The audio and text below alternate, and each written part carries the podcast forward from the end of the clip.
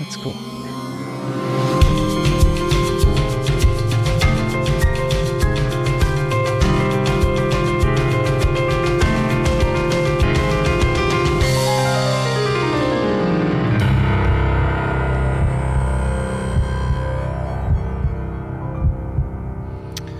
Ein herzliches Willkommen zu Verbrechen ohne richtigen Namen. Vorn, heute in der fantastischen fast Bestbesetzung. Georg leider heute nicht dabei, aber dafür die wahnsinnig gute Alice Westerholt. Vielen Dank, Eddie. Hallo. Der überragende Jochen Dominikus. Hallo, Eddie. Und ich. Ja. Tag. Georg ist heute krank, hat er gesagt. Ist heute nicht dabei. Ja. So sieht's aus. Das äh, wiegen wir durch unser kompetentes Statistikvorwissen wieder aus in Kriminal, Krim, Kriminal mit diesen Dings, mit diesen Fällen. Ja. Ähm, alles gut bei euch? Alles super und ähm, wir wiegen das vor allen Dingen auch besonders ihr beide durch extrem gutes Aussehen auch auf, mhm. finde ich jetzt. Also möchte ich auch mal sagen und ich möchte Bezug nehmen auch auf ähm, die Porn-Folge 243. Ist das die ähm, die aktuelle hat, oder? Mh, okay. Die äh, ist deswegen sehr wichtig für die Menschen, weil dort eine Statistik begonnen wurde. Ihr habt sozusagen eine Umfrage gestattet, nämlich die Frage gestellt ganz am Anfang, so viel darf ich sagen, wie viele Leute wohl während des Podcasts Sex haben. Mhm. Und Hast du weiß, da Einblicke? Naja, ich habe gedacht, wenn ich vielleicht mit mir als Probandin sozusagen anfangen würde, könntet ihr mich schon mal zählen als ich nicht. Mhm. Das ist schon mal, mach ich schon mal einen Haken. Aber Mach das Gute ist, was bei mir so rein auf der Liste so ein Wackelkandidat, wo ich nicht sicher war. Ja, was, was ist nicht genau. genau. Aber da mache ich da jetzt mal einen Haken hin. Aber Alice, es ist nicht, es ist nicht ganz so schlimm. Es ist nicht zu, es ist keine Bedingung bei uns, dass man Sex haben muss, um den Noch Podcast nicht, zu hören. Also. Und das kam klar rüber. Ich fand auch gut, wie ihr schnell dann auch über Flugangst in ähm, Wachsfiguren übergegangen seid. Ihr ja. macht es großartig und bitte Leute, hört euch das an ich erzähle ja keinen Quatsch, wenn ich sage, das ist wirklich extrem wichtig fürs eigene Wohlbefinden, diesen Podcast zu hören, selbst wenn man währenddessen keinen Sex hat. Hm. Selbst dann, es ist ausnahmsweise. Ähm, ja. Lass uns mal gucken, wo du uns heute hin entführst. Du hast gesagt, mhm. es ist schon ein komplexer Fall. Ich weiß nichts wie immer. Ähm, was hast du denn diesmal für uns rausgesucht? Georg und ich haben uns vor einiger Zeit über Killerpaare unterhalten. Uh, Bonnie und, nee, ist Bonnie und Clyde ein Killer? Ja, genau. Ja, klar. So der Style, ne? Also ein Paar, das Dinge tut, die nicht deutlich nicht erlaubt sind und äh, man unter das Thema Verbrechen fassen könnte, das passt ja ganz gut, weil wir uns in diesem Podcast ja mit Befrechen, das Befrechen macht verfassen. total Sinn, ja. das ist total, total praktisch, dass das passt. Hm? Genau, und ähm, da wollte ich euch zunächst mal fragen, ähm, ob ihr den Song We Didn't Start the Fire kennt. We Billy Joel natürlich. The fire. It was always burning since the world's been turning. Es war tatsächlich so früher eins meiner Lieblingslieder. Ja, und Konnte der ist von 1989, 4 Minuten 50 lang und behandelt in einem Song 120 Themen. Ja, er zählt in dem Song alle möglichen Missstände und Verbrechen mhm. auf, die so durch die Geschichte passiert sind. Und unser heutiger Fall ist dabei.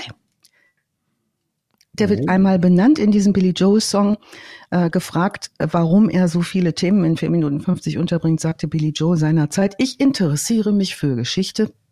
Und als ich heute ähm, aufgrund meiner anderen beruflichen Tätigkeit durch einen Wald schritt, um Moos zu sammeln, bitte fragt mich jetzt nicht, was das sollte, ähm, fiel mir so der Satz ein, ich mag das Moos auf deinen Erzählungen und auf dieser Erzählung ist auch Moos, die ist älter. Der Fall handelt 1958. Da war ich, ah nee, noch nicht. Da war, genau, da warst du Quark im Schaufenster, Jochen. Mhm. Und ähm, ähm, findet statt in äh, Lincoln in Nebraska in den USA. Mhm.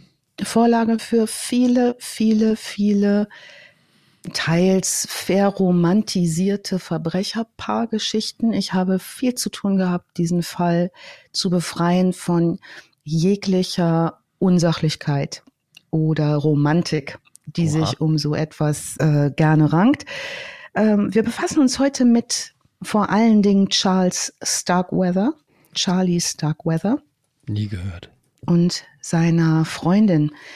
Äh, seine Freundin gucken wir uns nochmal genauer an. Die ist die ganze Zeit dabei. Welche Rolle sie spielt, wird sich im Lauf der Geschichte klären. Es gibt wahnsinnig viel Bezug, den man nehmen kann. Stephen King hat Charles Starkweather in seinem Roman The Stand zum Beispiel als Protagonisten auftauchen lassen.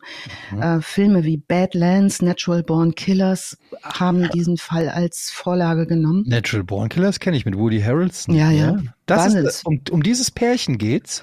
Diese Pärchen oder dieses Pärchen ist Vorlage für den Film Aha, gewesen, okay. aber es ist sozusagen Inspiration für diese für dieses mhm. Genre, ne? Okay, okay. Äh, so Road Roadtrip-mäßig und genau. Mayhem. Ganz der, genau, ganz ja. genau.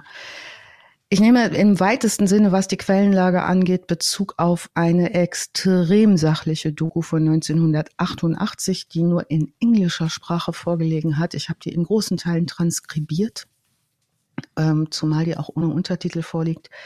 Verlinkt das alles auch nochmal.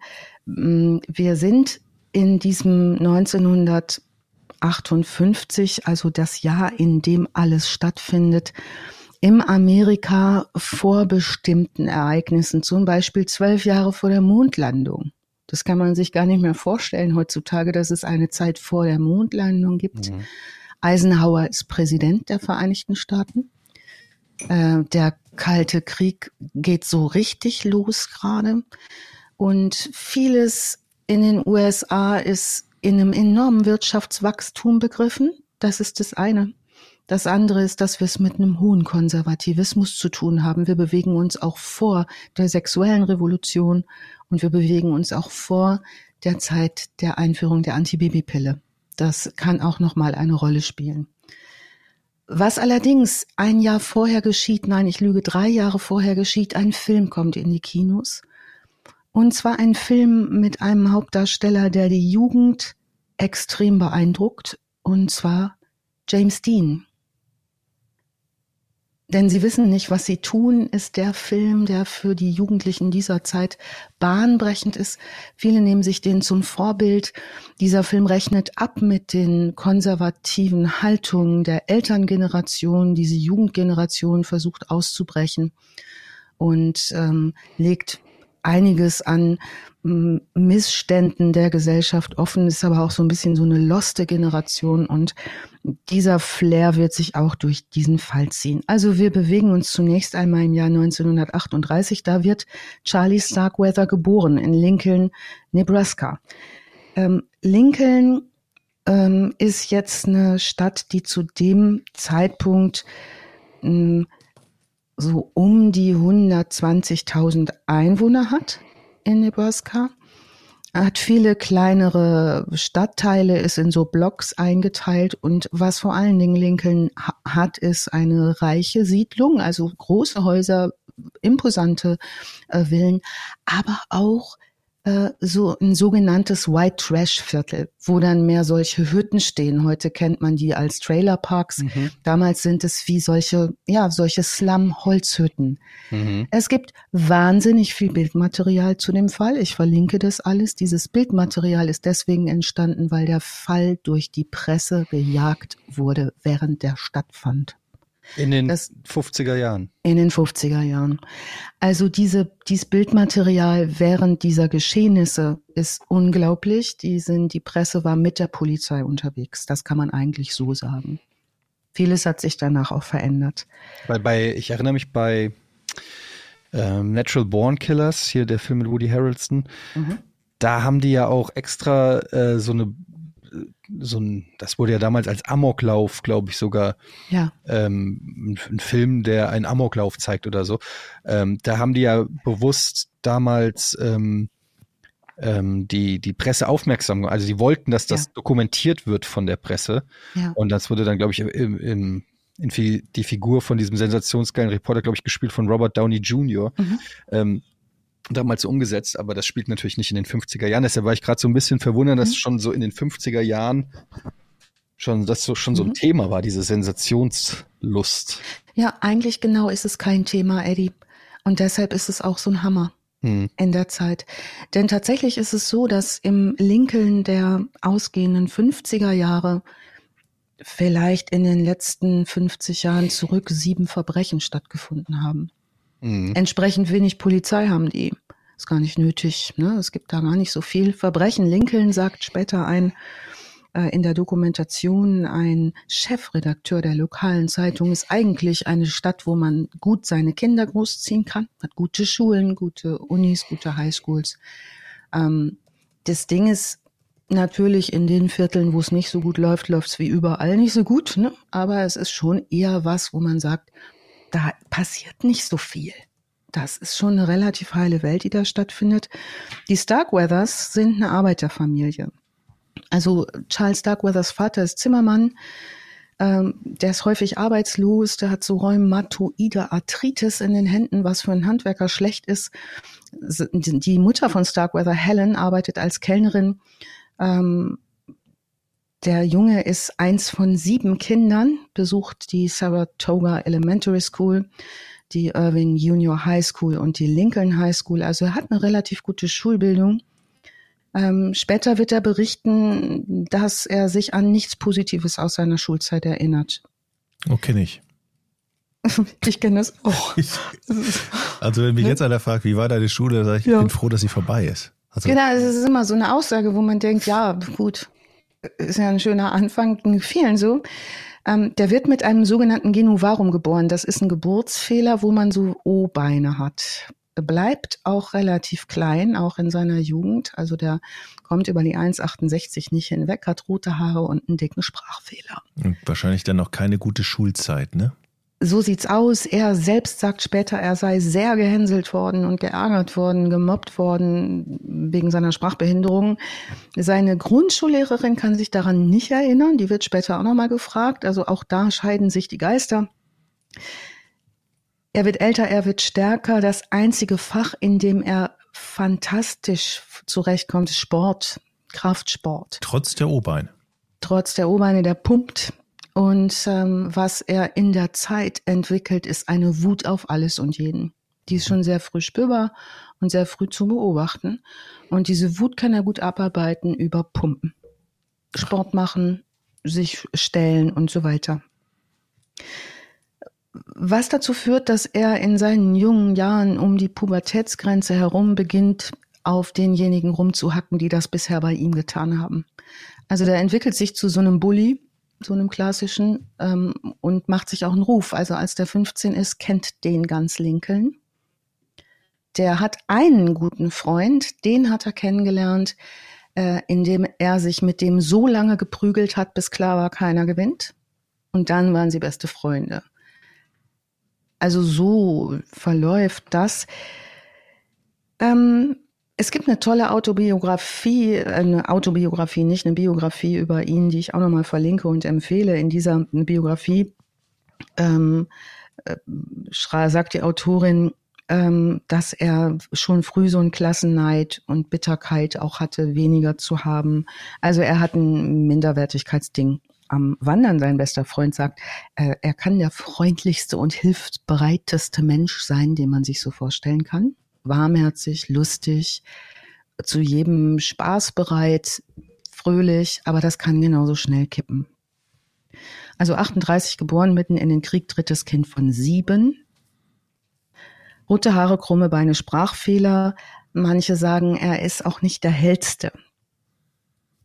Manche sagen, er ist aber vielleicht auch nur kurzsichtig. Er schielt so leicht ein das sieht ja auch nicht so bei vielen dann nicht so aus, dass man sagt, das trägt so zum intelligent, zur intelligenten Außenwirkung bei. Also er trainiert, sein Ruf verbreitet sich. Ähm, er lernt über diese Prügelei Bob von Bush kennen. Das ist sein bester Freund. Der wird später auch viel über ihn sagen. Wie, wie heißt der? Bob von Bush? Der heißt Bob von Busch. Das ist schon ein super Name, muss sind, man sagen. In diesem ganzen Ding sind nur super Namen. Also ganz. Bob von Busch. Bob Darf von Busch. Ich finde auch Starkweather schon ziemlich stark. Also wird noch besser. Ähm, 1,68 Meter, 63 Kilo, ausgezeichneter Schütze, geht gerne jagen. Und das tut er ganz gerne mit einem älteren Mann, der eine Farm hat in der Nähe. Also wir bewegen uns in diesen Midlands, ne? in diesen White Plains, wo es große Jagdgebiete gibt, wo man auf wirklich auf, weiß ich nicht, wie viel Kilometer der Dreh sehen kann, auf das man schießen möchte. Da wird viel geschossen. Die rennen zu der Zeit mit Flinten rum. Also so Jagdgewehr ist halt irgendwie ein Ding. Und er macht das gerne, er macht das gut. Er sieht diesen James Dean-Film, denn sie wissen nicht, was sie tun. Und fortan sieht er aus wie James Dean. Alles in dem Film ist ihm Vorbild.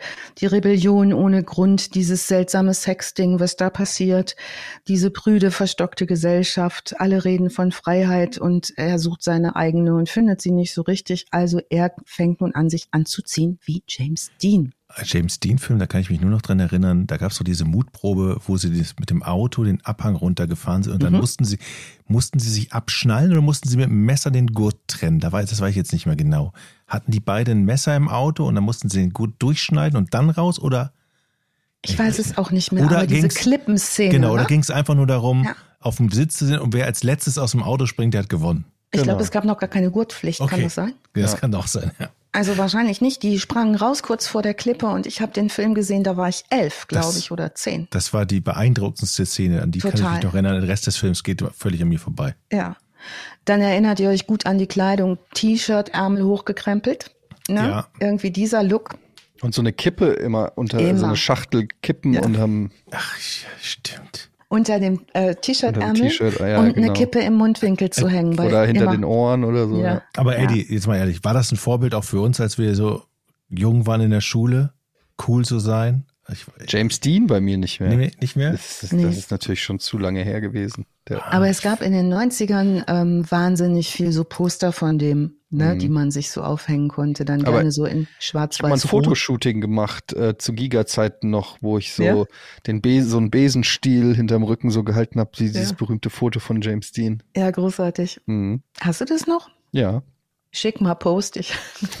mal gucken. Weiß Aber ich noch nicht. Kommt vielleicht solche Zeiten und so ein Aussehen wieder? Wahrscheinlich. Oder wir machen es nur für Steadies, Eddie. Mhm, das können wir hm? machen. Ja. Das könnte man noch machen, speziell. Also er sein, hat rote Haare, wie wir hörten, die färbt er sich mit Schuhcreme schwarz, um in so eine James Dean Richtung zu kommen, tolle und so weiter. Ähm, übt seine Zigaretten so zu rauchen, wie James Dean seine Marke ist, Marlboro. Äh, steht ständig vor dem Spiegel, übt all diese Posen wird nicht beliebter. Ähm, es kommt der Tag, als ein Freund, ich sage den Namen jetzt wieder und er die freut sich, Bob von Busch, ihm die Schwester seiner Freundin Barbara Fugate vorstellt.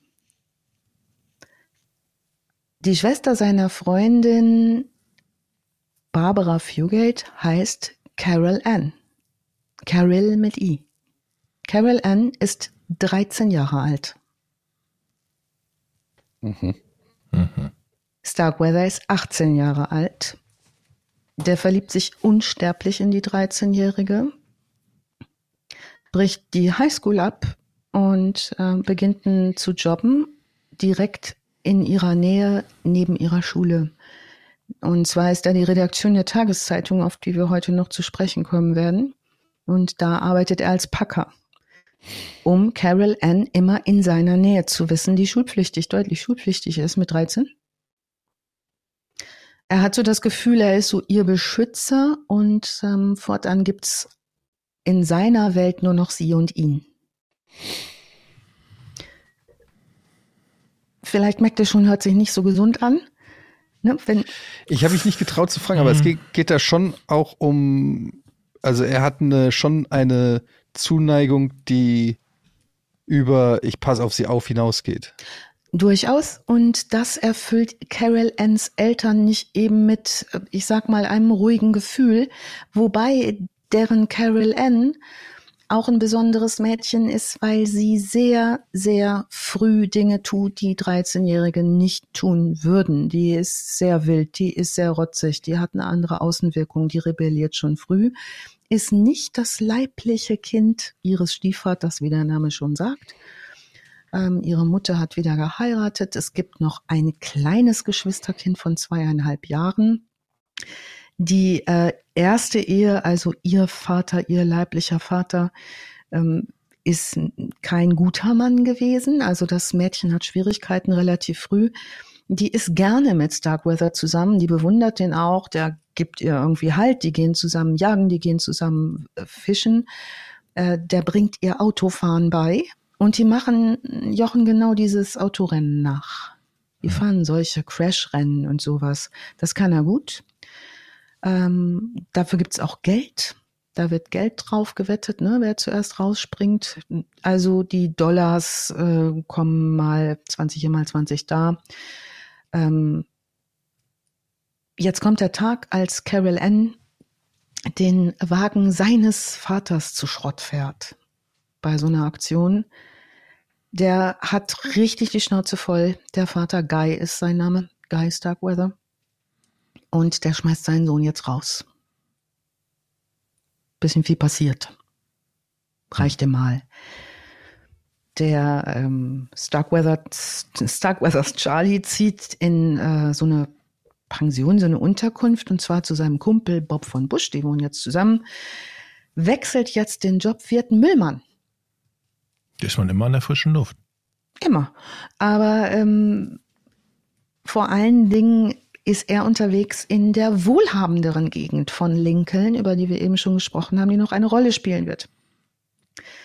Er späht äh, während seiner Touren alles Mögliche aus, unter anderem Banken. Er überlegt, Banken zu überfallen, ähm, holt jeden Nachmittag Carol Ann von der Schule ab ähm, und wartet auf sie.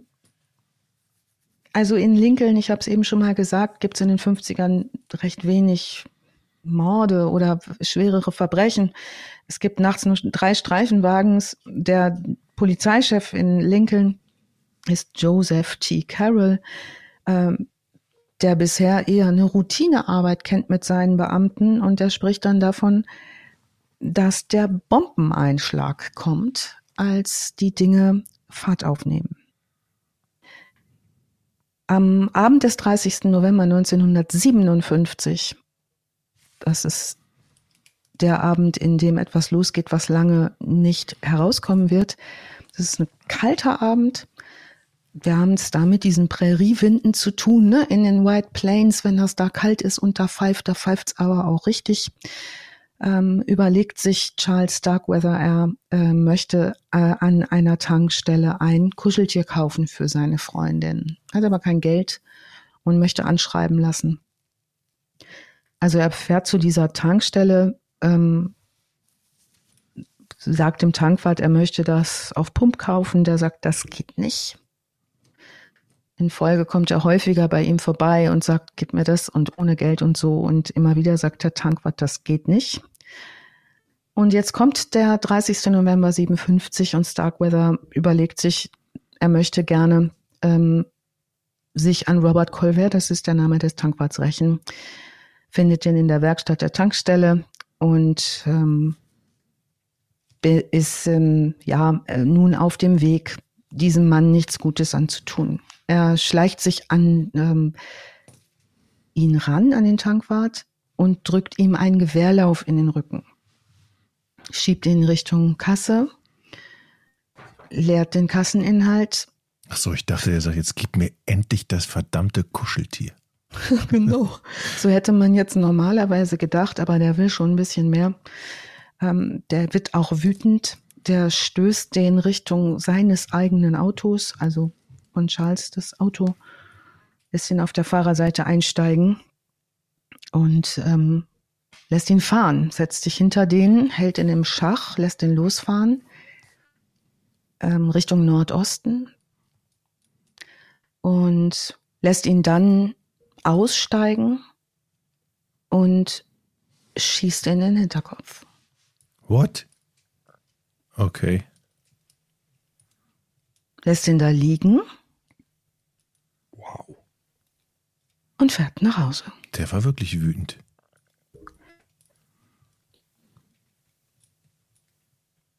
Wir gehen acht Wochen in der Zeit nach vorne jetzt, also zwei Monate, acht Wochen nach diesem Mord am Tankwart Robert Colbert, Es ist immer noch sehr kalt. Es ist der 21. Januar 1958. Ein neues Jahr hat angefangen. Wir haben minus 14 Grad. Ähm, es kommt der Tag, wo Charles Starkweather sich überlegt, jetzt gibt's nur noch Carol Ann und ihn. Er fährt zu Carol Anns Haus und möchte sie da rausholen, um sie zu heiraten. Da hält man natürlich, wenn man höflich ist, um die Hand seiner, der Tochter an und spricht beim Vater vor, ne? der mhm. dann wahrscheinlich sehr begeistert ist und sagt, klar, Jung, kein Problem. Richtig. Also jetzt passiert was, was man sich eigentlich überhaupt nicht bei gesundem Menschenverstand so vorstellen kann. Diese Eltern von Carol Fugate, Carol Ann Fugate, die wohnen in der Belmont Straße 924. Marion Bartlett ist der Stiefvater. Die Mutter heißt Welda und das Baby heißt Betty Jeans, zweieinhalb Jahre alt die haben jetzt sich schon ja einen Moment lang angeguckt, wie diese Beziehung läuft und die sind nicht einverstanden. Die haben vor allen Dingen riesengroße Angst, dass Carol Ann schwanger wird von dem. Was ein absoluter Skandal ist natürlich zu dieser Zeit, aber die wissen auch haargenau, was Charlie Starkweather für einen Ruf hat. Seit er 15 ist ein Schläger, der stiehlt, der hat immer kleine Verbrechen am Start und so. Äh, mittlerweile 19 Jahre alt, Müllsammler die reden jetzt von Heirat. 21. Januar 58. Er fährt zum Haus von Carol. Carols Mutter hat schon keinen Bock mehr auf den. Das ist ganz klar. Der Vater gleich gar nicht. Der schmeißt jetzt Charlie achtkantig aus dem Haus, als der mit diesem Ansinnen reinkommt. Und zwar achtkantig. Ein paar Minuten später äh, klingelt das Telefon von Vater Bartletts Chef. Jemand ruft den Chef an und sagt, Bartlett kommt heute nicht zur Arbeit. Der Anrufer ist Charlie Starkweather. Der legt auf, geht die Straße runter und was danach passiert, ist später nicht mehr ganz aufzuklären. Es gibt eine Notiz, die später in Charlie Starkweathers Jacke gefunden wird, scheinbar von Carol Ann verfasst auf der sinngemäß steht, steht geschrieben in Mädchenhandschrift, mein Vater wurde sauer und begann ihn quer durch den Raum zu schubsen. Chuck wurde sauer und war nicht mehr zu stoppen. Er hatte eine Waffe dabei. Eine Kugel kam aus meinem Vater und fiel auf den Boden. Da wurde meine Mutter sauer, die hatte ein Messer und wollte ihn erstechen.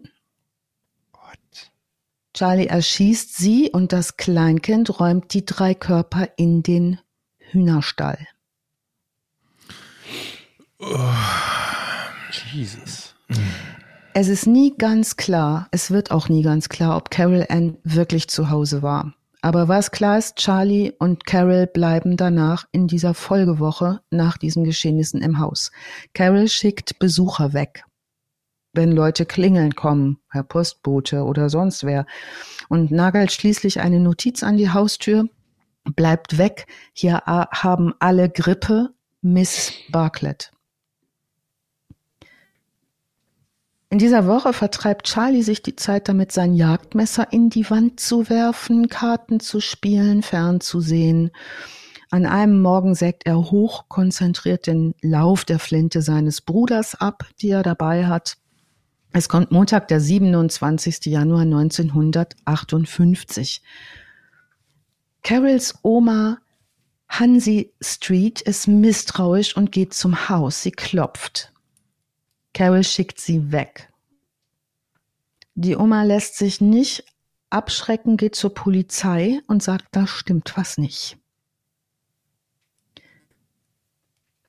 Charlie hat in den Tagen vorher seinen platten Reifen an seinem schwarzen 49er Ford repariert. Der packt die Waffe ein und fährt nach dem Besuch dieser Großmutter mit Carol weg, und zwar in südliche Richtung zu einer Tankstelle in der Nähe von Bennett, Nebraska.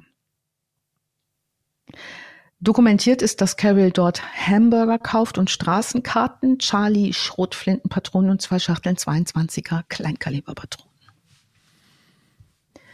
Später am Tag checken die Beamten, die von der Oma verständigt worden sind, das Haus, finden nichts Verdächtiges, sehen keine Veranlassung, den Hinterhof und den Hühnerstall zu kontrollieren, an den so ein Plumpsklo angeschlossen ist. Charlie und Carol sind schon weg. Um nicht aufzufallen, sind Carol und Charlie nicht auf Hauptstraßen unterwegs. Charlie Starkweather ist ja, wie wir gehört haben, Müllsammler, der kennt die Gegend. Der vermeidet vor allen Dingen auch die Farmen, wo er gekannt wird, an den Hauptstraßen. Das Wetter ist schlecht und wir haben es mit diesen Midland Plains zu tun auf dem Weg und bei dem schlechten Wetter bleiben sie mit dem Wagen auf einer der unbefestigten Straßen im Schlamm stecken verstecken sich in einem das gab's früher, solche Sturmschutzbunker. Das sind solche Keller, also gemauerte Treppen sozusagen in den Boden, in denen man auf dem platten Land, das so ganz weitläufig ist, sich zum Beispiel bei Tornados oder Unwetter verstecken kann, wenn man allein unterwegs ist. Ne? Also, und so ein Ding, da verstecken sie sich. Das ist in der Nähe von einer abgerissenen alten Schule. Das ist zu kalt bei minus 14 Grad, um in diesem Bunker zu bleiben. Also laufen sie bis ans Ende der Straße. Am Ende der Straße wohnt der 70-jährige Farmer August Meyer in seinem klassisch amerikanischen Farmhaus. Und August Meyer kennen wir schon. Der hat mit dem früher gerne mal gejagt. Die sind mehr oder weniger befreundet miteinander. Wir haben es mit so einer Farm zu tun, wie wir sie aus den Filmen kennen, so weiß vertäfelt, Holzveranda, dies, das, ne? Also wie große Auffahrt. Das ist jetzt mittags, als die beiden das Farmhaus über den Hinterhof erreichen. Sie klopfen. Meier öffnet. Der kennt Charlie ja und ist nicht überrascht. Sie sind ja Bekannte. Die beiden erzählen ihm, das Auto ist stecken geblieben. Der sagt, ist ja kein Problem, ich helfe euch das aus dem Schlamm zu ziehen, geht rein, um seinen Mantel zu holen, kommt wieder raus und Charlie erschießt ihn mit einem eigenen, einzigen Schuss. Okay. Jetzt verwüstet Charlie das Haus auf der Suche nach Waffen und Geld. Carol erinnert sich später daran, sie habe in der Küche gegessen und Kekse und gesessen und Kekse und Wackelpudding gegessen, das sie im Kühlschrank gefunden hat. Sie bittet Charlie auch aufzubrechen. Sie möchte fahren. Sie hat Angst. Vor wem? Vermutlich auch vor ihrem Freund. Später wird sie sagen, sie hat, habe das alles nicht freiwillig getan. Die Untersucher sind sich da überhaupt nicht einig. Ein unwissender Nachbar von Meyer hilft jetzt den Teenagern, diese Karre aus dem Schlamm zu schieben. Den fragen sie, dem passiert auch nichts. Die fahren daraufhin ziellos durch Bennett, durch diesen Ort Bennett hin und her und wieder zurück zur Farm, als die Sonne untergeht. Währenddessen geht in Lincoln Charlies Bruder mit einem Freund, Eric Bellman, zum Haus der Barclays zurück der ist überzeugt da, dass da stimmt was ganz gefährlich nicht. Ne? Polizei ist ja informiert, die war da, die hat nichts gesehen, aber der denkt sich, da ist was ganz gefährlich nicht in Ordnung und im Hinterhof finden sie die Körper von Marion Welder und Betty Jean Bartlett.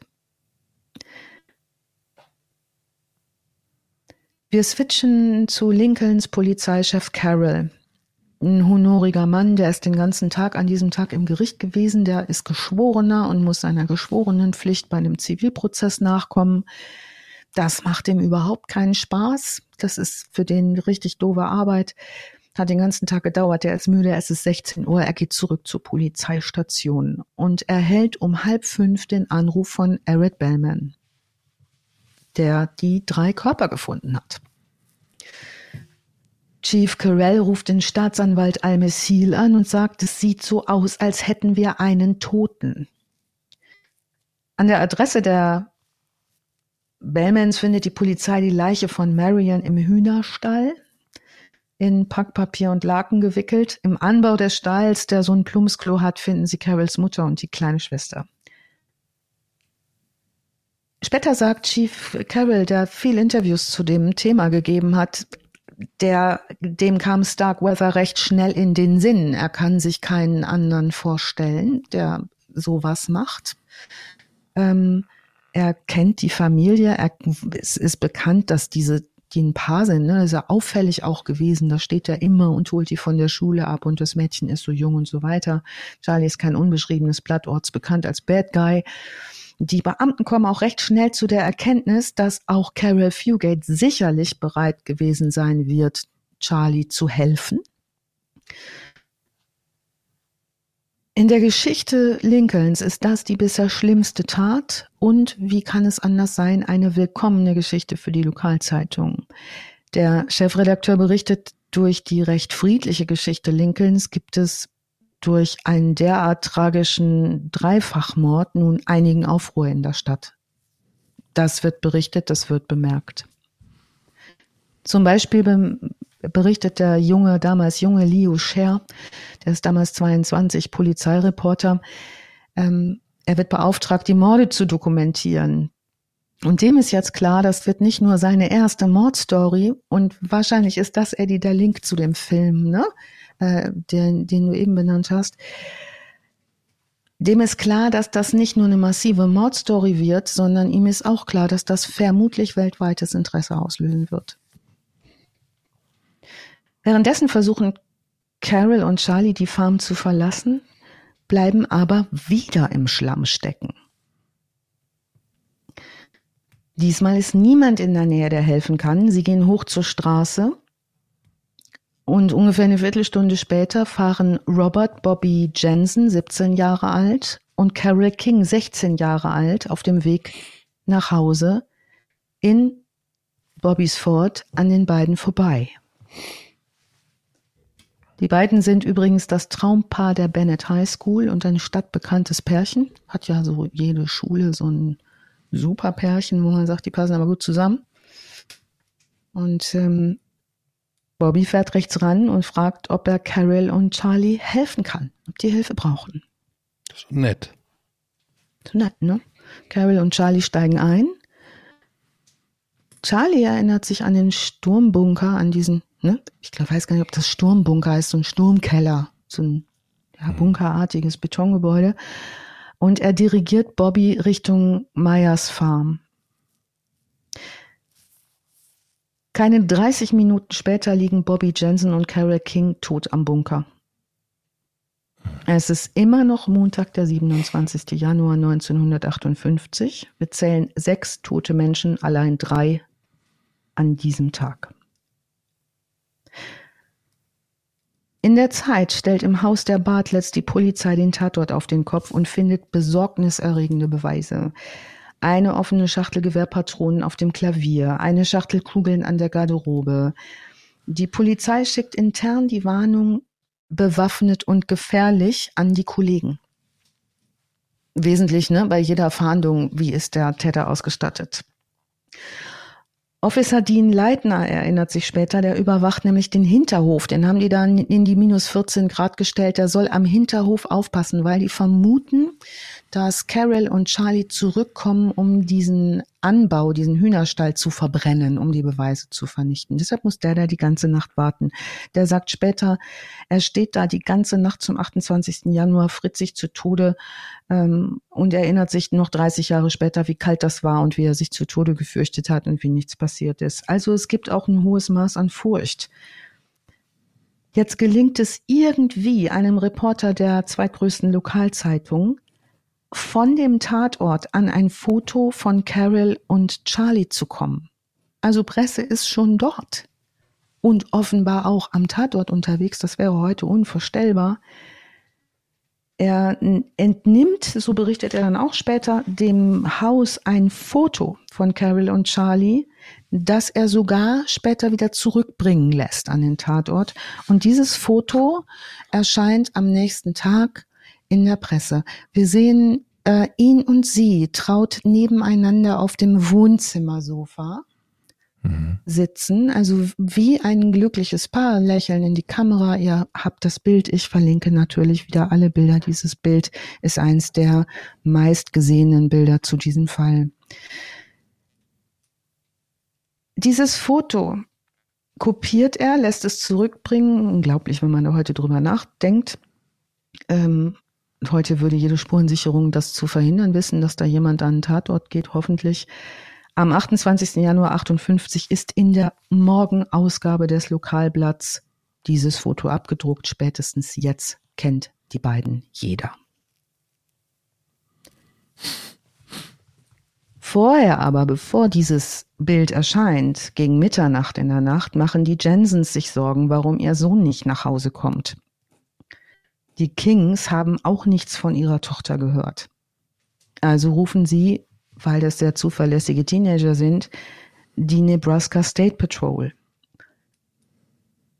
Um 3.19 Uhr morgens gibt die Patrol eine Vermisstenanzeige für Robert Jensen Jr. und Carol King heraus. Der Polizeichef Joseph T. Carroll, von dem wir schon gehört haben, der befürchtet jetzt das Schlimmste, nachdem er gesehen hat, was der Täter in Belmont angerichtet hat.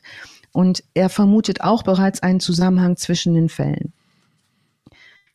Charlie und Carol sind inzwischen im blauen Ford der beiden Teenager weitergefahren und zwar unterwegs Richtung Hastings, kehren aber wieder Richtung Lincoln um warum die Beschreibung des Autos der Familie Jensen, das Auto von Bobbys Eltern, ähm, wird immer wieder im Radio durchgegeben.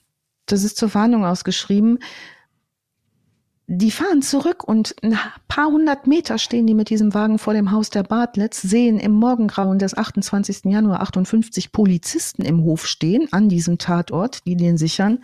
Niemand bemerkt die beiden.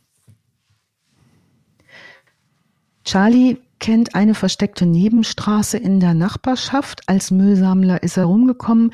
Die parken da das Auto, schlafen in dem Auto eine Weile, während die Lincoln Police um sie herum sucht, aber sie nicht findet.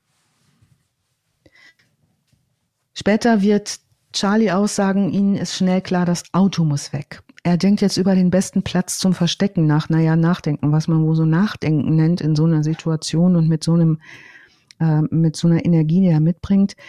Er sucht sich aus ein großes, weißes, villenartiges Haus in der besseren Gegend von Lincoln, von der wir bereits sprachen. Und zwar, er sucht sich aus das Haus von C. Lower Ward. Das ist ein Lincolner Geschäftsmann, dem gehört eine große Firma. Der lebt dort mit seiner Frau Clara. Die Wards, er ist 48, ähm, sie ist 46, haben ein Dienstmädchen namens Lillian Fenkel. Lillian Fenkel ist 51 Jahre alt. Dieses Dienstmädchen betritt am 28. Januar 1958 das Haus durch die Hintertür. Das war üblich bei Dienstangestellten, der sogenannte Gesindeeingang, und stellt fest, dass da ein rothaariger Teenager mit einem 22er Gewehr vor ihr steht. Charlie nämlich, und der fragt Lillian Fenkel, ob jemand zu Hause sei. Sie antwortet nicht. Sie antwortet nicht, denn sie ist taubstumm. Charlie begreift das eine Weile später und schreibt auf einen Zettel Sit down and shut up. Das ist ja wie ein Hitchcock-Thriller. Total. Ein paar Minuten später kommt Mrs. Ward die Treppe hinunter, um zum Frühstück zu gehen.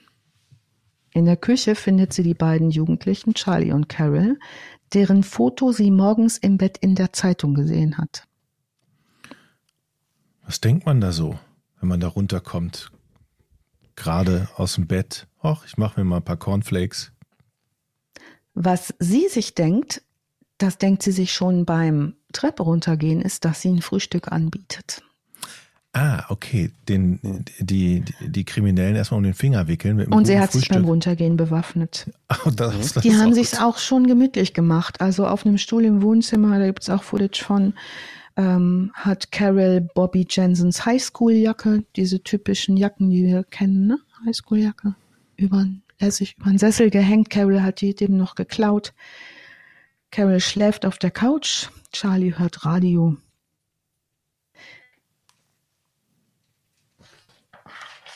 Was jetzt da passiert, kommen wir gleich nochmal drauf. Mittlerweile hat die Lincoln Police einen ersten Erfolg. Die finden das immer noch im Schlamm feststeckende Auto von Charlie in der Nähe der Meyer Farm und vermuten den Täter ganz in der Nähe, bewegen sich sehr vorsichtig, jetzt mit vielen Beamten plus Reportern, die das filmen. Also wir haben diese irren Fotos von Filmkameras, die noch diese Rollen oben drauf haben, wisst ihr? Mhm. Diese mhm. alten Dinger, mit denen dann die Wochenschauen gedreht wurden und die Nachrichten in den 50er Jahren. Die vermuten die also ganz in dem, in, im Haus, umzingeln das Haus mit gezogenen Waffen, klettern da aufs Dach, davon gibt's Bildmaterial, da fällt's vom Glauben ab. Der Reporter des Lokalblatts beschreibt die Szenerie wie in einem alten Bonnie and Clyde Film. Also umzingeln vom Haus, die denken, die sind da drin, rufen via Lautsprecher, sie sollen das Haus verlassen, nichts passiert. Wir wissen, die sind da nicht drin. Jetzt setzen die Rauchgas ein, schmeißen Rauchgasbomben in dieses ganze Haus rein, klettern da hoch und durch Fenster und so weiter. Schließlich als niemand rauskommt, dringen die Beamten ins Haus ein und finden den Meier tot auf dem Boden. Reporter sind vor Ort, schauen durch die Fenster. Es werden Fotos gemacht, auch davon, wie Meyers Bruder verwirrt und ängstlich im Haus steht und den Tatort ansieht. Also es gibt Filmmaterial und Fotos dieser Szenen.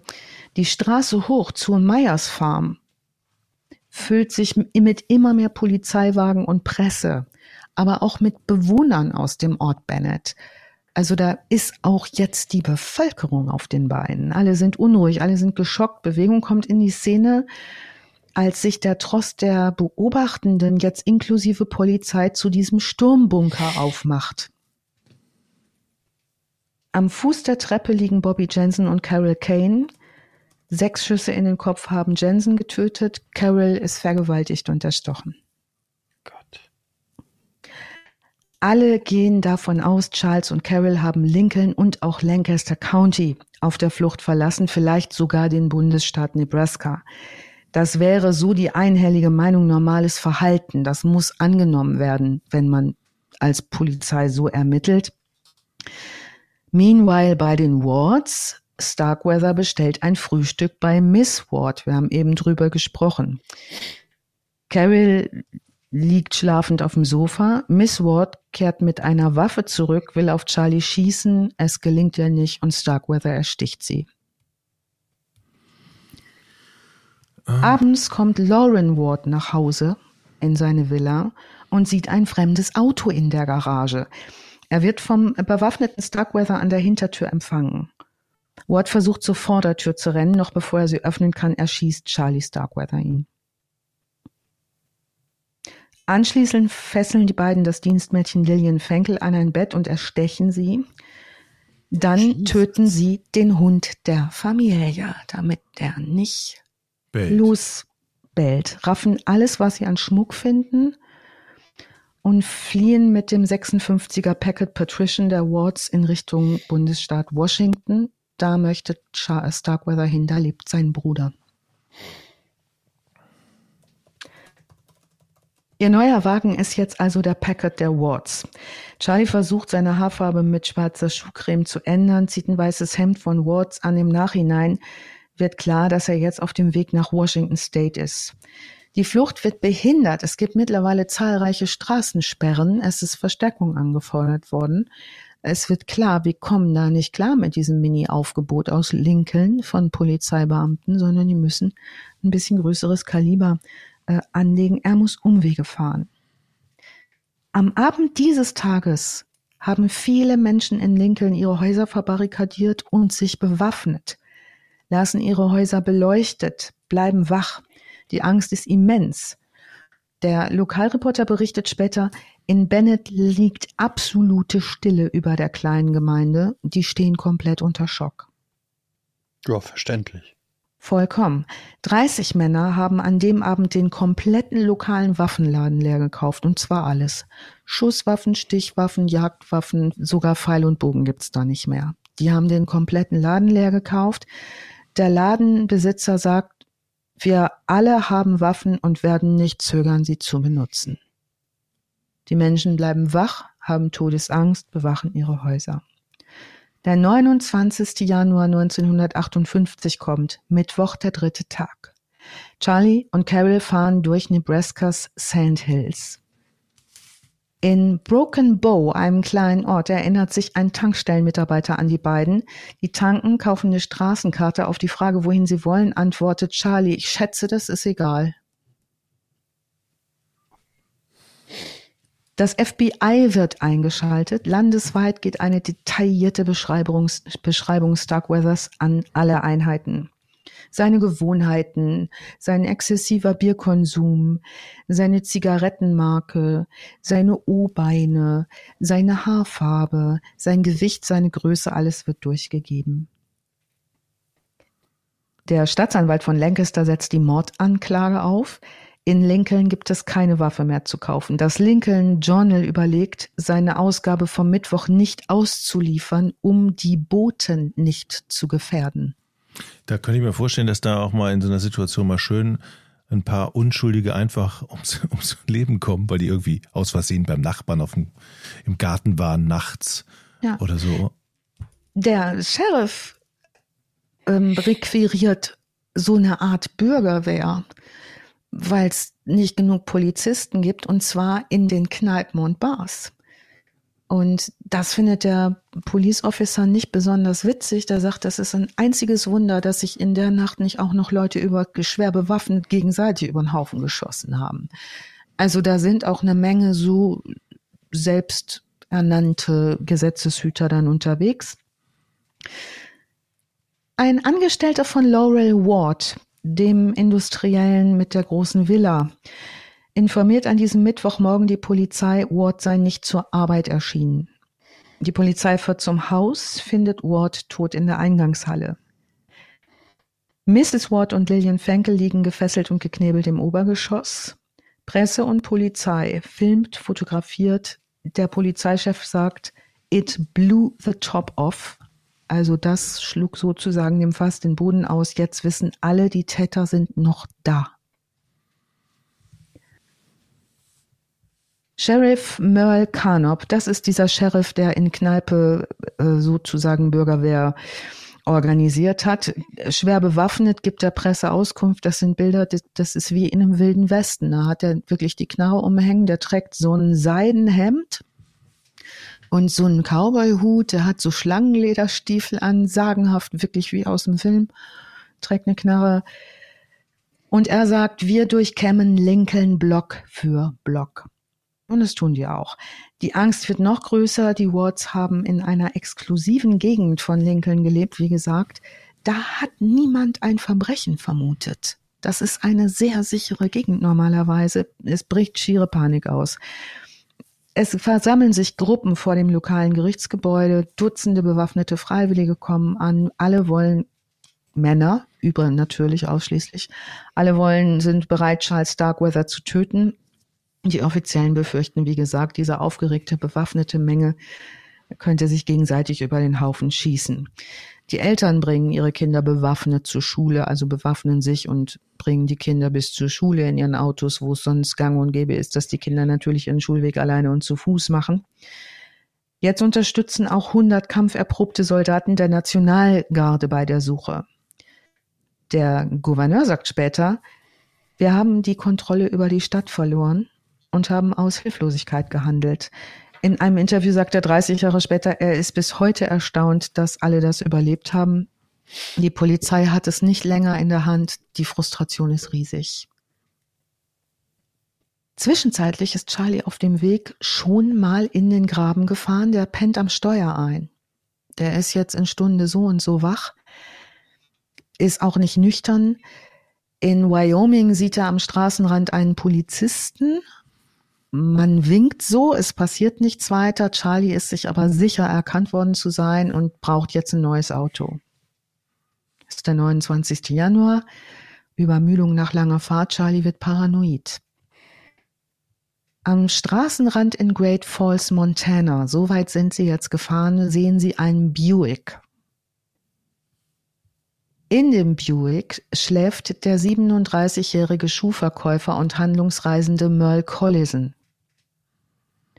Das Auto hat er von innen verschlossen. Starkweather klopft in die Scheibe. Collison wacht auf. Starkweather verlangt den Wagen.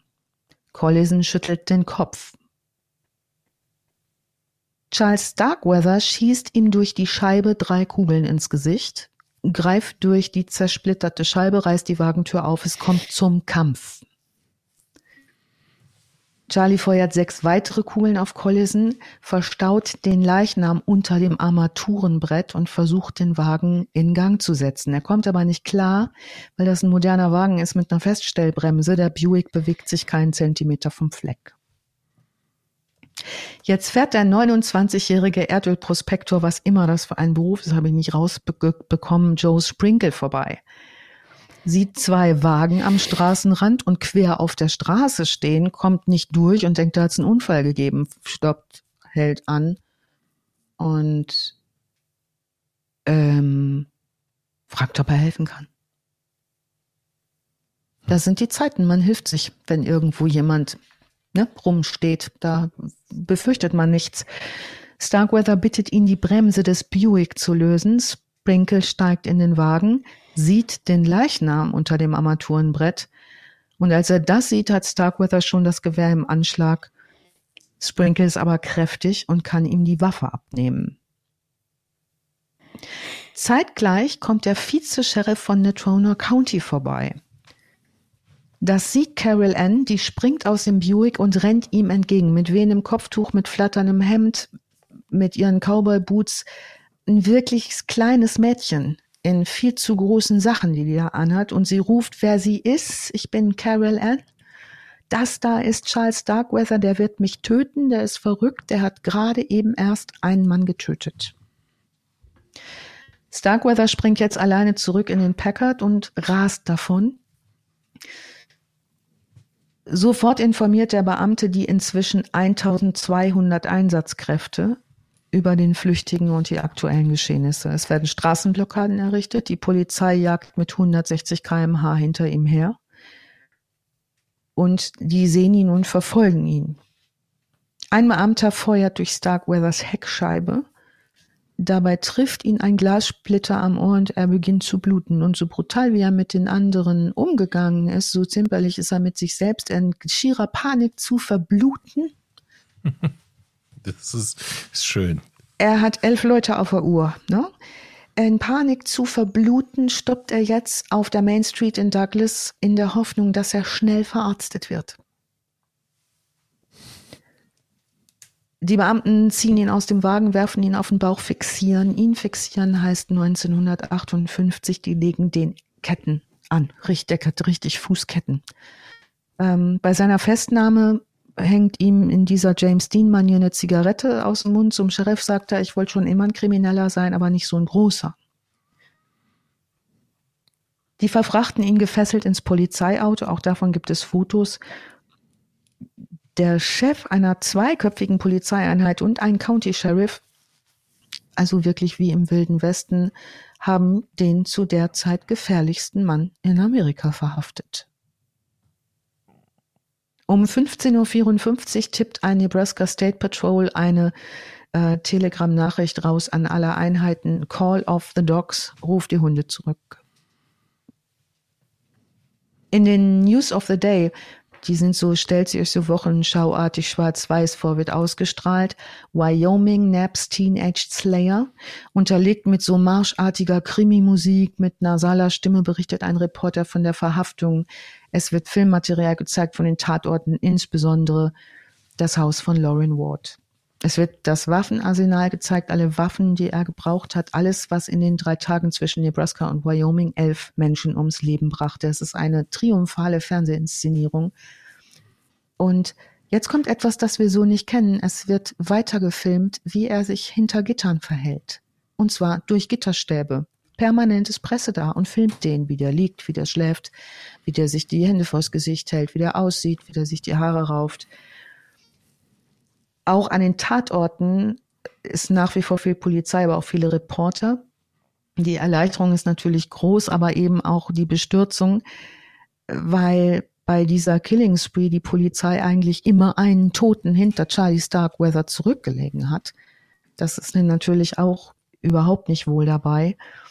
Lincoln jedoch beruhigt sich, Lincoln entwaffnet sich, der Governor berichtet im Nachhinein, diese drei Tage haben sich wie Wochen angefühlt. Am nächsten Tag, dem 30. Januar 58, kann man den Eingang des Courthouse vor lauter Reportern kaum sehen. Der Sheriff gibt die Gefangenen, beide Gefangene, Carol Ann und auch den Charlie, den Fotografen frei. Die filmen, fotografieren alles. Sie interviewen auch Starkweathers Mutter. Die verteidigt ihren Sohn nicht, beschwert sich allerdings über seine Kleidung, sein Auftreten, seine Frisur, also ganz bizarr so über sein, ne, wie eine Mutter schimpft, wie siehst du denn aus? So kriegt man irgendwie schlecht voneinander. In dieser Nacht schreibt Charles einen Brief an seine Eltern. Die äh, Beamten seien ganz nett zu ihm, aber die Reporter nerven. Der nächste, der reinkommt, bekommt ein Glas Wasser ins Gesicht, schreibt er. Er schreibt auch, es tut mir nicht wirklich leid, was passiert ist, denn am Anfang hatten Carol und ich Spaß. Im Interview sagt der Sheriff später, Starkweather interessiert sich für nichts und niemanden, außer ihn selbst und Carol, die einzigen vorkommenden Personen in seiner Welt. Die FBI-Beamten, die zum Verhör eingeflogen werden, berichten, Starkweather ist die ganze Zeit in Plauderlaune. Der erzählt und erzählt, er berichtet auch stolz von seinem ersten Opfer, das ihm bisher gar nicht zugeordnet wurde, der Tankwart. Wir erinnern uns, das Kuscheltier, ne? Mhm. Ich will, ne? Kannst hier nicht auf Pump kaufen und so. Carol ist für die Beamten in keine bisherige Täterkategorie überhaupt einordnbar. Sie ist bis dato mit ihren nun 14 Jahren die jüngste weibliche Person in den USA, der Morde vorgeworfen werden und ihre Rolle muss ganz genau angesehen werden. Sie selbst geriert sich früh als Geisel, als Opfer der Situation. Die Beamten sind da unsicher, dennoch gesteht sie ihre Schuld ein. Der vernehmende Beamte berichtet, wie im Verhör klar wird, dass die Tötungen sie eigenartig kalt lassen.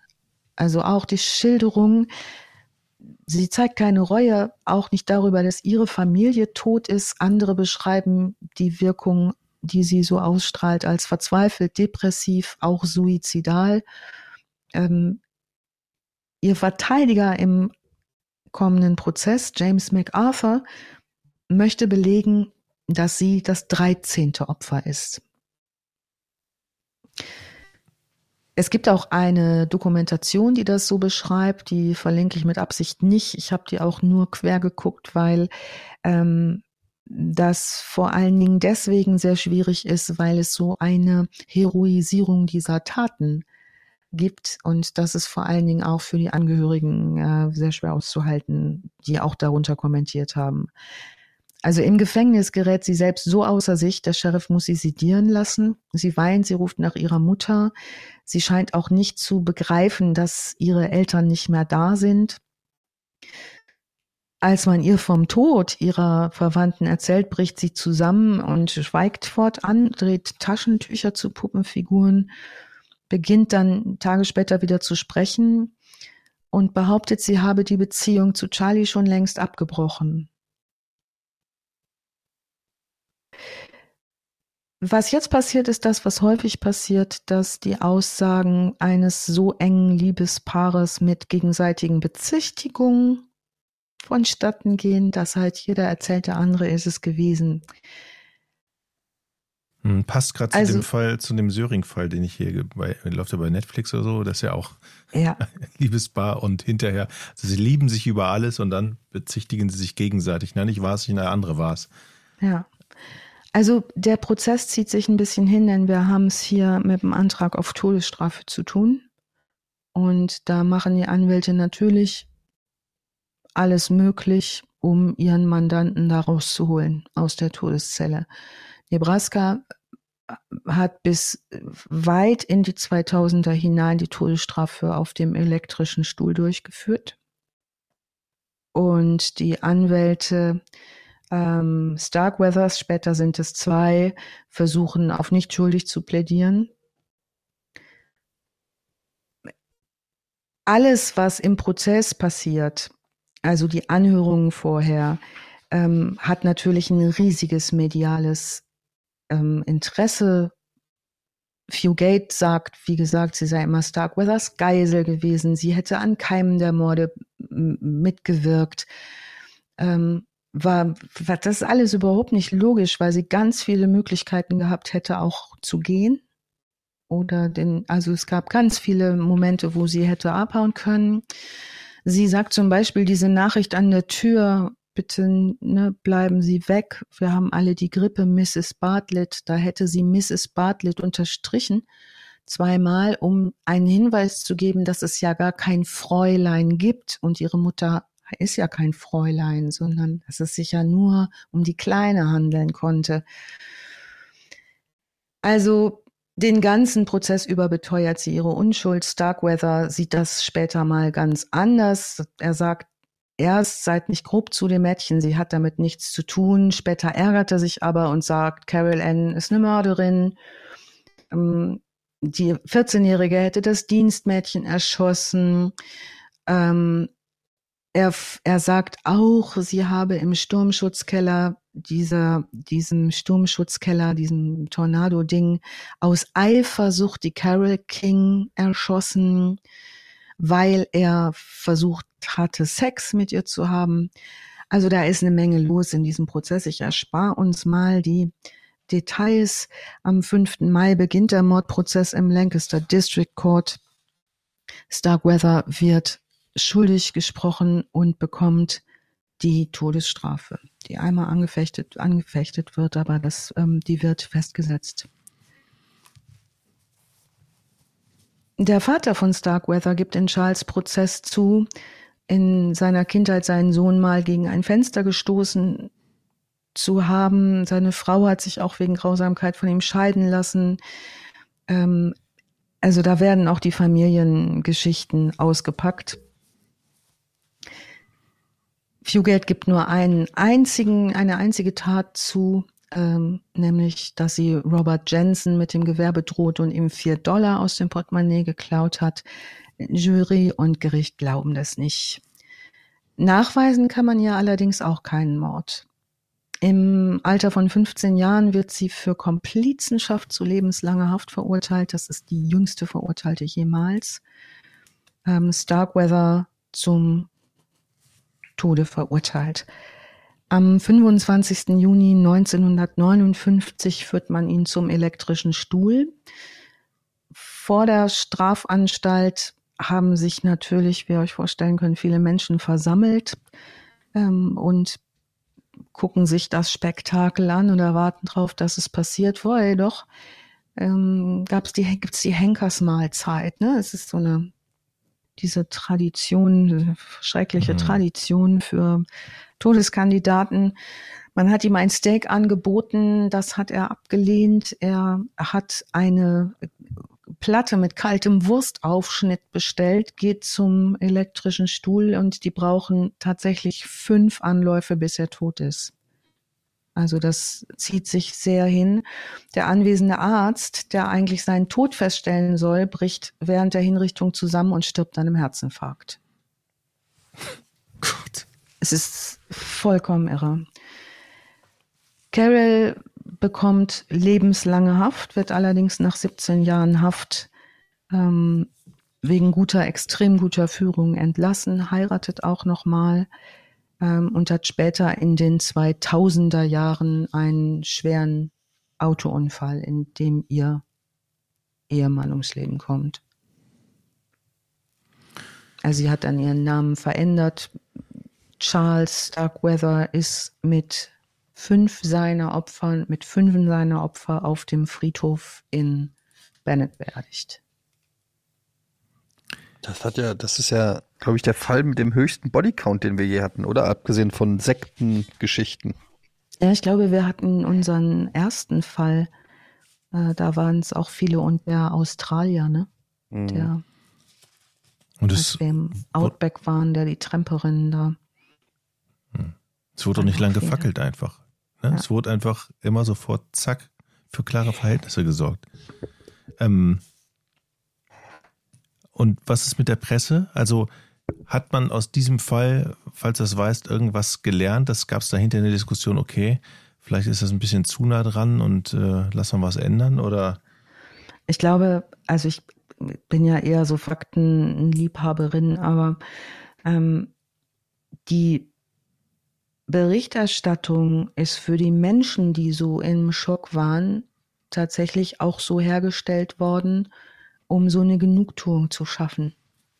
Mhm. Dass Dinge passieren, um, um aufzuklären. Was später passiert, ist, dass die Popkultur das total verherrlicht hat, dieses Ding. Und da kann man wirklich sagen, schwierig, ähnlich auch wie bei Charles Manson ähm, oder solchen Leuten, die einfach wahnsinnig vielen Leuten geschadet haben. Ähm, es gab Bands, die sich nach dem benannt haben. Ähm, dann, ja, wie gesagt, diese ähm, Verfilmungen, die ja schon fast ähm, so Helden aus den beiden machen, beziehungsweise als Vorlage dient. Wie sich die Pressearbeit danach verändert hat, kann ich dir nicht sagen. Was ich aber weiß, ist, dass sich danach die Polizeiarbeit verändert hat, ganz deutlich. Denn immer wenn große Dinge passieren, auf die die Polizei nicht reagieren kann, wird natürlich nachgebessert. Hm. Weil sowas dann offenbar möglich ist, dass sowas passiert, was man vorher gar nicht geahnt hat. Beantwortet deine Frage überhaupt nicht, Jochen. Ne? Nö, also, ist alles aufgefallen? gut. ja, man weiß halt nicht, wie es, wenn, wenn, kann man jetzt nicht sagen, alles gut. Ähm, es ist auf alle Fälle unabhängig von der Tatsache, dass es so viel, so viel Opfer gab, gab ein krasser Fall, weil er einfach so skrupellos war und ich überlege die ganze Zeit so, was ist in seinem Hirn tatsächlich so, wir wissen es nicht genau, ja. ne? Also es gibt Vermutungen, aber was, was ist in seinem Hirn los gewesen, weiß man nicht ganz genau, ne? Ja, ähm, was, glaube ich, immer schwierig ist, ist hinterher zu sagen, was war es denn? Natürlich hm. hätte er jetzt weiter gelebt, wäre er nicht getötet worden durch den Staat, hätte man sicherlich auch noch wie mit vielen anderen Serienkillern ähm, Untersuchungen gemacht, Gespräche geführt. Ähm, also diese psycho soziopsychopathische Ader, die kann man sicherlich auch aus seinen Interviews rauslesen und aus den Gesprächen, die er geführt hat. Er ist ein sehr, sehr mitteilsamer Mann, aber auch absolut eiskalt. Also den hat es gar, den hat gar nichts angerührt. Mhm. Und man hat ja immer wieder versucht, ähm, rauszubekommen. Ne? Diese Soziopathie-Skala, diese Herr-Skala, die wurde ja auch in der Zeit vom FBI für das Vernehmen von solchen soziopathischen Tätern äh, entwickelt, die heute übrigens noch Geltung hat mit ihren, ich glaube, 29 Fragen, diese Herr-Skala zum Überprüfen von Soziopathie. Ähm, das kam alles später. Das waren tatsächlich die Anfänge der forensischen Untersuchung von solchen Tätern. Typen. Mhm. Ja, es ist halt, das ist ja irgendwie das Merkmal vom Psychopathen, dass sie einfach keine Emotionen haben und auch gar kein, in dem Sinne, kein Ungerechtigkeitsempfinden. Ja.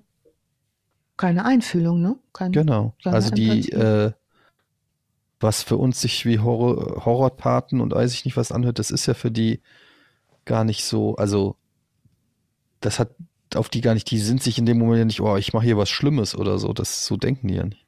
Ja. Also vielleicht nochmal so für die popkulturell Interessierten. Ähm, ich habe mir nochmal die Mühe gemacht zu gucken, was kann ich euch wirklich, wirklich empfehlen, welche Dokumentation die popkulturell damit gearbeitet hat. Und es gibt eine Art Dokumentation über Stephen King Stephen King sagt man, glaube ich, ne? Stephen King. Mhm. Ähm, die heißt Das notwendige Böse, Eddie, und befasst sich mit genau der Frage. Mhm. Also der geht natürlich über die fiktionale Ebene, wie muss ein sehr, sehr guter Horrorroman geschrieben sein.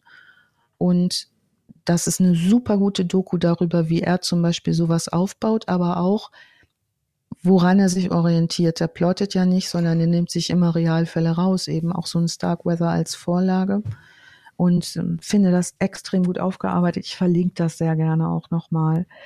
Ich verlinke auch gerne nochmal diese Charles and Carroll äh, Dokumentation, diese 88er von 30 Jahren später und die ähm, einige Artikel zu dem Thema. Als Literatur kann ich nochmal empfehlen von Jeff O'Donnell, Starkweather, A Story of Mass Murder on the Great Plains. Das ist nochmal sehr detailliert, also auch mit allem, was er so noch gesagt hat und was über ihn berichtet wird, was Nachbarn berichten, was Lehrer berichten. Das gibt auch ein relativ umfassendes Bild nochmal zu seiner Psyche. Und es und wird mit Sicherheit dann auch ein paar Fotos von dir bei Steady geben. Die mag ich nämlich immer sehr. Ja. Dein, dein Schrein, dein Arbeitsschrein. Ein kleinen Arbeitsschrein. Da steht gerade Wahrheit macht Arbeit. Aber Guter was Spruch. ist schon Wahrheit? Jo, auf jeden Fall wieder wirklich spannend, wieder mal an deinen Lippen geklebt wie ein, wie ein Thriller, den man guckt. Also ja, wirklich wieder mal unglaublich, unglaublich beschrieben. Man konnte die Bilder sehen, wie er. Ja, ich habe auch einen Film vom Inneren Auge. Wirklich, wie, er, wie du erklärt hast, hin, ins das Haus gegangen oder in die. Es war, ich, ich habe mich gar nicht getraut, irgendwas zu sagen, weil ich war so aufmerksam und wie so ein kleiner Junge, wenn die, mhm. wenn die Mama im gute Nacht Richtig geschockt, erzählt. wenn wieder jemand gestorben ist und so. Oh nein. ähm, ja, wenn ihr euch das auch so gut gefallen hat und Spaß gemacht hat, dann geht doch mal auf steady.hq Nee, steadyhq.com. Ist jedes Mal das Gleiche. Ne?